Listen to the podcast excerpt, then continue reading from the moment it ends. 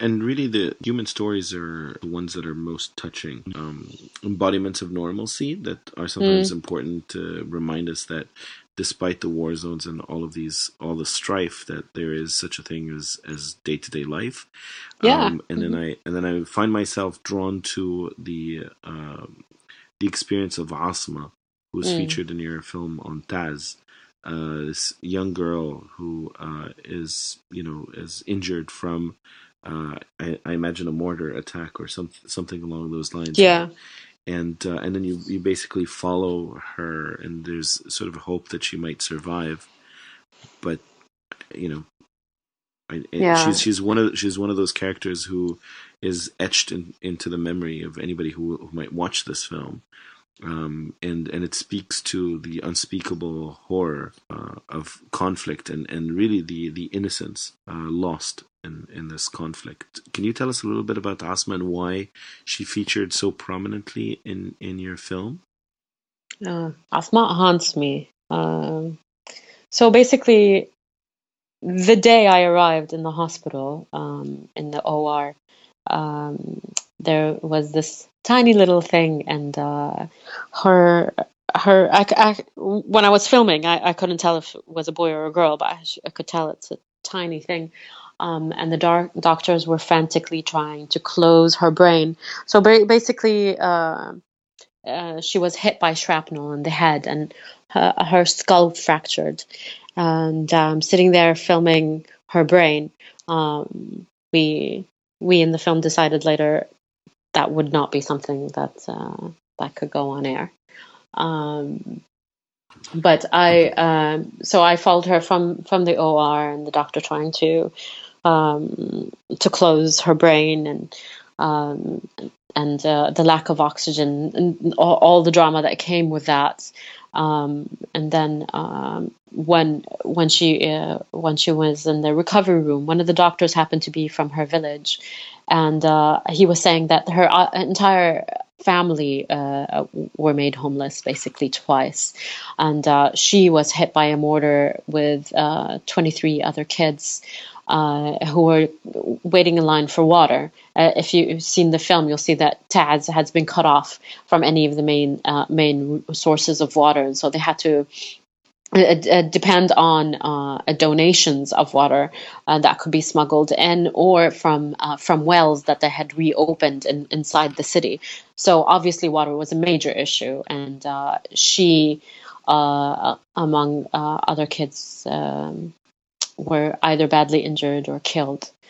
Um, and uh, the doctor was really optimistic about her surviving, and you could see him like he's smiling, and all the doctors in the in, in the hospital would come visit her and stuff. Um, and uh, yeah, but uh, when I was doing the package for the news, uh, just after like a week after I left, um, I called the doctor to ask about her.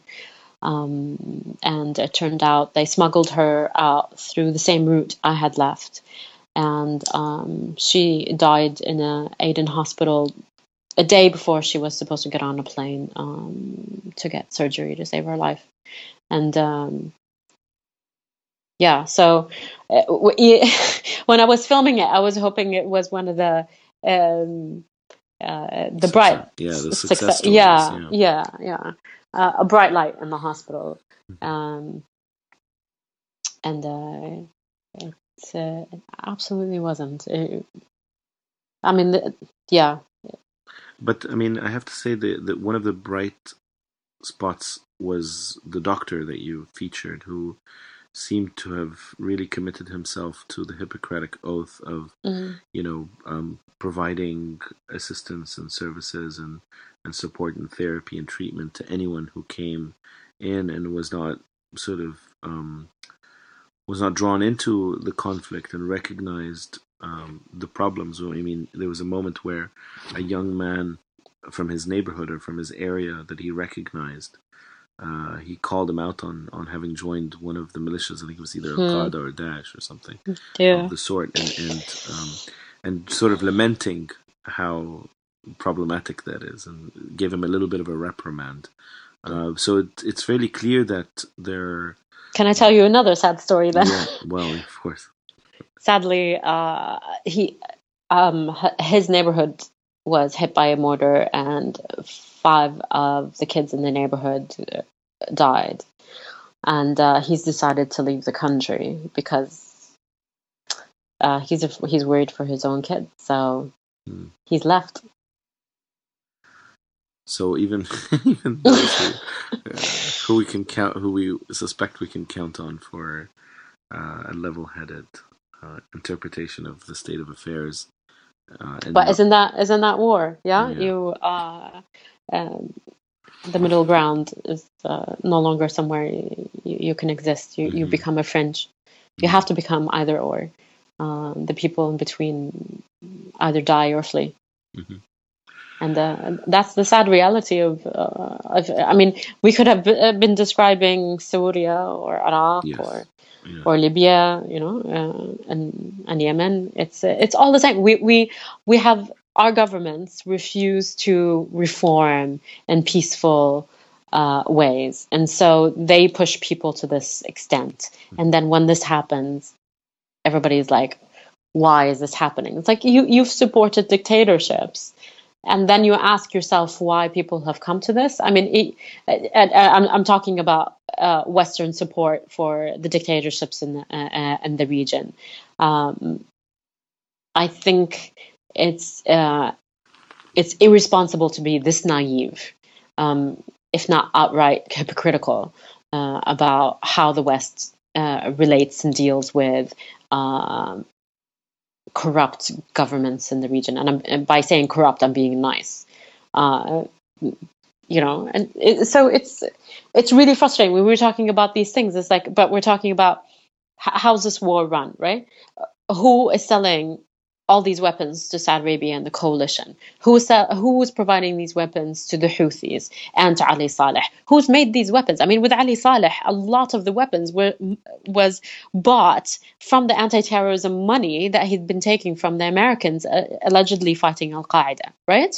So, you we need to take responsibility for this. We can't we can't keep claiming that we have nothing to do with the Middle East or that the Middle East is perpetually at war for no reason there, there are obvious reasons why th- these things continue. Yes, absolutely. And of course, sorry, I went on a rant. No, no, no. it's it's yeah. an important rant, and and of course, we continue to sell billions of dollars worth of um, you know of arms to Saudi Arabia and, and I mean, Gulf countries. Saudi Arabia specifically buys the most weapons in the world right now. In the world, like even more than India. How is that possible? And this and, and this statistics was available before there was a war on Yemen. They've been stockpiling for a long time. Why? Why would you, and specifically American uh, arms deals, the uh, under Obama, I think the largest arms deal ever in history to Saudi Arabia was made. Why is that? Why is that acceptable? If you think that they are uh, not respecting human rights in Saudi Arabia, if you're being openly critical about, uh, you know, uh, uh, women's rights in Saudi Arabia, about executions, about all these things, if you're going to be critical, then you, you, need to be even handed. Why are you handing them all these weapons? Who do you think they're going to use them against?